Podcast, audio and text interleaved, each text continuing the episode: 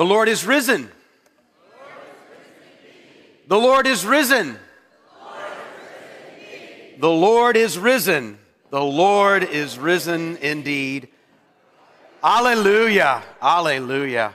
So answer me this why is it that the gospel writers and those who put together the lectionary begin with not the risen Jesus, but with an empty tomb? Why all this emphasis on the empty tomb? You ever thought about that? I mean, there's Paul tells us 500 people who witnessed Jesus resurrected, rising from the dead, walking around, interacting with people. We know he met with the disciples, he met with Mary Magdalene, he met with so many why is it that we start with the empty tomb? Why back to that place? For this very reason. The New Testament writers want us to be, without a shadow of a doubt, aware that Jesus did not bypass death, he did not escape death, he did not resuscitate. Jesus died on the cross. Jesus died on the cross and he was physically buried. But then on the third day, he rose again. The disciples, the New Testament writers, want us to know that Jesus was really dead so that we understand that he was really risen from the dead. This is not an ethereal resurrection. This is not a mystical resurrection. This is not resurrection thought or happy feelings. This is about Jesus who died and is now alive. Amen? And that is the reason why we begin at the tomb. We are told that Peter goes to investigate for himself. Peter, who had walked with Jesus, who had lived with Jesus, but who did not yet understand that Jesus had said it and yet they couldn't grasp it, that he would fulfill all the scriptures and that he would come back to life after the third day. Peter goes and he examines the tomb for himself. And what does he find there? He finds grave clothes. That's an added little note that we get from his visit to the tomb. Why are the grave clothes important? Well, you see, if grave robbers came to steal the body of Jesus, they would have stolen Jesus with the, the grave clothes on. If disciples had come to steal the body of Jesus, they would have stolen him with the grave clothes on. Only by the fact that Jesus was no longer there, that he was dead and raised from the dead, would the grave clothes remain? Jesus is the atoning sacrifice for our sins. He is the one to bring us back from our exile, our spiritual exile from God. We're far from God. But God had to come in the person of Jesus and physically die for us, taking the sin of the world upon himself, that when he rose from the dead, he might give us victory over sin. That is the reason why Peter can proclaim to Cornelius and his family in the second reading you heard, the second lesson from Acts chapter 10, that he has the power to forgive sins. Peter, we're told, is still full of doubt. Isn't that encouraging? If you come to resurrection morning, if you come to this Easter and, and you still are scratching your head and, and trying to understand how it is that people for over 2,000 years have held to this idea that God became man, that he died for the sins of the world, and that he was raised from the dead, well, you're not alone. The first disciples were in that same company. And yet, by the time we read Acts chapter 10, which happens a little while after the resurrection, Peter has been transformed, he's been changed. If you heard what was read by Jamie a little bit ago, you understand that, that, that Peter goes to proclaim the death and the resurrection of Jesus to Cornelius and his family.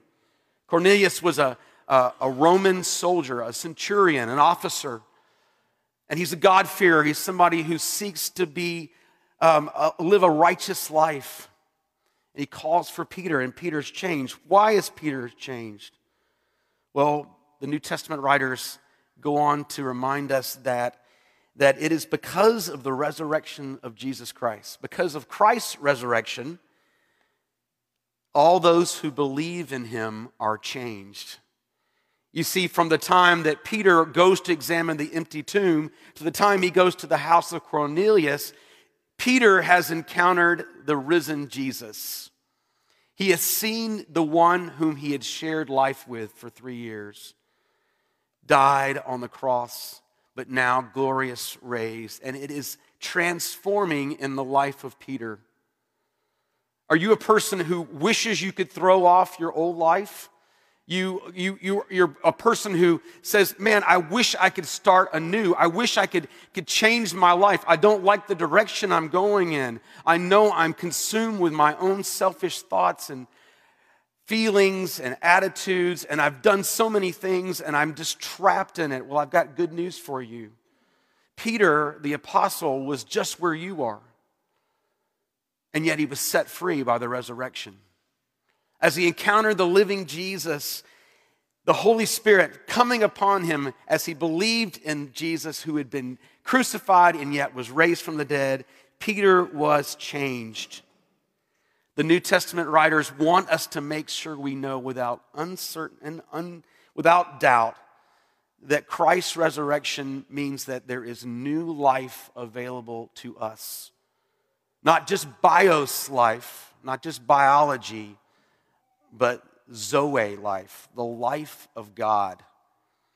It's life transforming. It doesn't mean it's automatic. It's not something that we do that happens to us and we passively just receive it. It is something that we have to step into, which is why, as Paul talks about the resurrection in, in our, our, our other lesson this morning, Colossians 3, we see that Paul says, Seek the things that are above, seated with Christ at the right hand of God. Set your minds on the things above. We have to participate in it. But because of Christ's resurrection, we have the power of the Holy Spirit to effectively do that. In a few minutes, it's going to be my privilege to baptize these children that are coming. But let me just tell you, I could spend all day talking about the adults that will be standing with these children and the transforming work of the resurrection in their lives. Where's Gail? I can't see you, Gail. There she is. About all the transforming work in the lives of these people. The resurrection, we are told and made clear, is not simply just about Jesus' rising from the dead, but the Zoe life that he gives each of us who believe in him as a result of his resurrection. So Paul says rightly, seek the life of Christ. That self giving love that we see displayed in the person of Christ is what God wants to give you to transform your life, to begin to understand that self giving love, to know, as Jesus says, that it's more blessed to give than to receive. It's something that comes with this Zoe life in Christ. Set your minds on Jesus, Paul says, because of the power of the resurrection. Because of the power of the resurrection, we can begin to emulate the life of Jesus. We can begin to become more like him. Some of you are saying, Are you kidding me? How could I become like Jesus? Believe me, it still shocks me to death every day that Christ is doing it in me. Because I was really good at pretending to be a follower of Jesus when in fact my heart had not been converted to Christ. But because Christ is in me, He begins to give me power to overcome my tendency to lose my control and my temper, to have thoughts that are less than holy and wholesome towards other people, to begin to live a life of wanting to sacrifice myself for the needs of others. It is something that comes because of Jesus' resurrection. I want you to know that. I want you to hear that. The resurrection changes everything. This is why Paul will say, of course, the scriptures fulfilled that Christ would rise from the dead. When, when, when Peter and the other gospel writers and the other New Testament writers say, of course it had to happen like this. It's not because they're pulling some random text from the Old Testament, but because they see that the work of God has always been leading to this culmination. God has to do it for us. We cannot do it for ourselves. But in Christ, his death and resurrection, the power of that resurrection is available to us. It is what we pray will be effective and working in the lives of each of the children that we're going to be baptizing shortly. But thirdly, At the end of that Colossians, that very short Colossians passage, Paul talks about not only the present reality of the resurrection, but the future reality of the resurrection. The way he talks, and Paul talks about the resurrection, he talks about Jesus being the first fruits. Jesus receives his glorified human body at the moment of the resurrection. That's why when, when the people encounter Jesus, and you'll, we go through the season of Easter, you'll, you'll read about those people. They will encounter Jesus, and many of them will not recognize him at first. Even though they were his disciples, even Mary Magdalene, who loved and attended to his needs through his earthly ministry, they didn't recognize him. Why? Because Jesus has received a transformed physicality, N.T. Wright says. He's received a, a transformed body, not simply resuscitated, but changed. Jesus walks through walls, he appears in a room with people, and, and they don't know how he got into the room, and then he disappears. He's still Jesus. He still has a body, but it's transformed. Jesus, Paul says, is the first fruits of the bodily resurrection. But then the New Testament writers go on to say, but because Jesus is the first fruit, he's the deposit, he's the guarantee that when we die, we too will be raised to new life. Amen. This body is decaying. I was talking to my dear brother and my son's father in law, Ross, last night, and we talked about how you get to a certain age and just getting out of bed starts to hurt. Why is that? It's like you're doing a squat just to get up. Maxime, it'll happen to you one day, I promise. One day, many years from now. This body is still affected by the, the power of sin and death, but yet we are guaranteed that there will be a glorified body for us when we wait. Which is why Paul says, when Christ, who is your life, appears, you also will appear with him in glory. The third thing the resurrection speaks to us is that we have waiting for us a transformed physicality, a new body, renewed and glorified, just as Christ's body is renewed and glorified. Friends, this and much, much more is what the resurrection means to us this morning. Are you getting the idea? Are you figuring it out? And that is what we're baptizing these children into today. The outward baptism is the outward sign of the resurrection's work in us. It's work going on in us who believe in Jesus. And that's what we're believing for these children. All but one of them is too young to make profession of Christ for themselves. But the church, since the very beginning, has always believed and has baptized children into the hope of the resurrection. Why? Because it is all about what Christ has done for us. Christ has died for Nova and Isabel and Kaylee and Cooper's sins.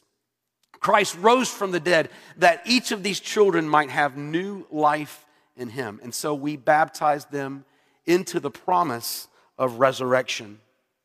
As I said before, the adults that will be with them, their sponsors, their godparents, their parents, Christ's redeeming work has already been done in them. They're still works in progress. Make no mistake about it. But ask any of them of the power of Christ in their lives. Amen? To change and to transform them. They're not yet what they will be, but they're no longer what they were. And it's because of the death and resurrection of Jesus Christ. I, I wish we could just spend all day hearing testimonies of these people's lives. We can't. I preach too long. You know that. But here we come. Here we come to the, to the opportunity for baptism for these that have come forward. Their parents will take vows on their behalf, except for Kaylee Garrett, who's old enough to speak for herself. The others will be, the parents will take vows. Each of these children will one day have to profess Jesus for themselves. They'll have to confirm that the vows and the prayers that are spoken over them, they believe and accept. Just like a Jewish boy was circumcised on the eighth day of life, he was in the covenant community until he chose to step out. So in baptism, these are set apart for Christ. And we will actively work to teach them what it means to set their hearts on Christ and to seek after Him. One last thing before I end. See, I'm not done.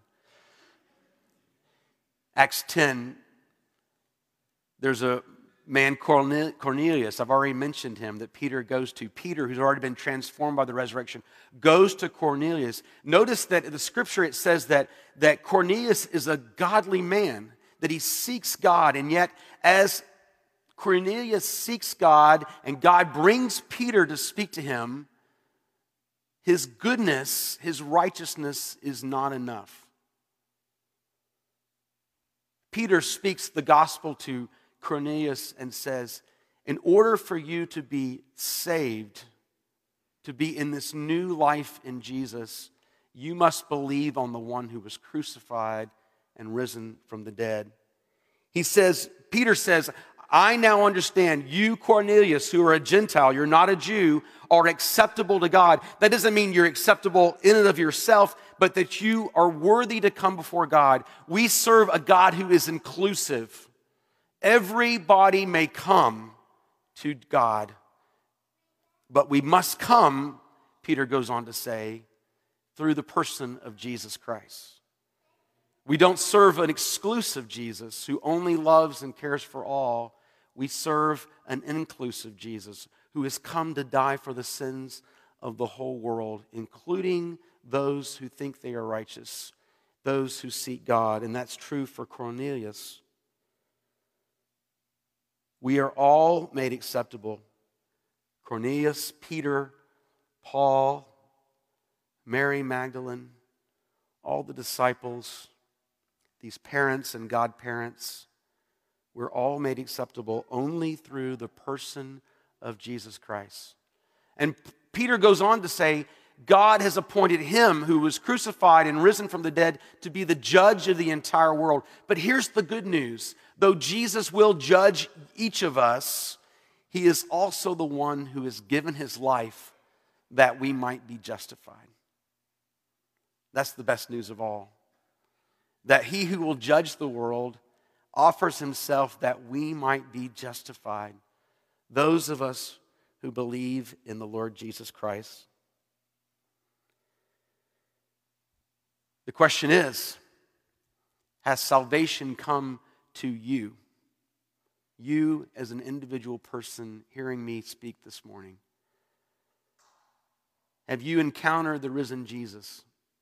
Has the Holy Spirit touched your heart and drawn you to Jesus? Has this Zoe life begun to work in you? The scriptures say that today is the day of salvation.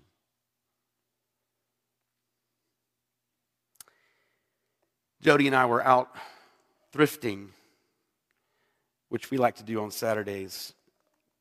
This is probably two, three years ago, long before that little guy came into the world. And we came across one of those chalkboard signs that you see. It's called a Before I Die, and there's a space. You seen that? And they have them out in public spaces. I saw one yesterday uh, down at the brewery, and and they and you you take your chalk and you fill in your answer, and they're all sort of various things. Before I die, I want to see the Grand Canyon, or I want to skydive, or you know all sorts of crazy things.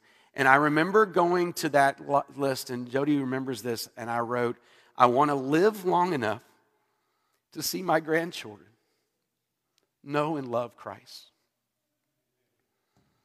By the, by, by the grace of God, my kids know Christ. They know Jesus risen from the dead. But my heart's prayer is that I'll live long enough to see my grandchildren receive Christ, know his Zoe life, know his forgiveness, know the resurrection power. Forgiveness for the past, power for the present, hope for the future. But just as I cried out that day, and as I wrote in the chalk that I would live long enough to see my kids know Jesus, the Father wants each of you to know him as well. That is what we celebrate. There's so much more to say. We could never run out of ways to express it, but we have to conclude this time so we can get on with the baptism of these children. We offer to the Lord this opportunity just to rejoice, just to be awed and amazed, and to take in, as those first disciples did, that Christ is not in the tomb, that he is risen. Christ the Lord is risen. The Lord is risen indeed. Alleluia, alleluia. Come, Holy Spirit, work among your people. Lord, may you continue just to draw us into all that you are doing, the power of your resurrection, which is transforming us, those around us, and this world of decay and death. We say, Come, Lord Jesus, and begin with me. Amen.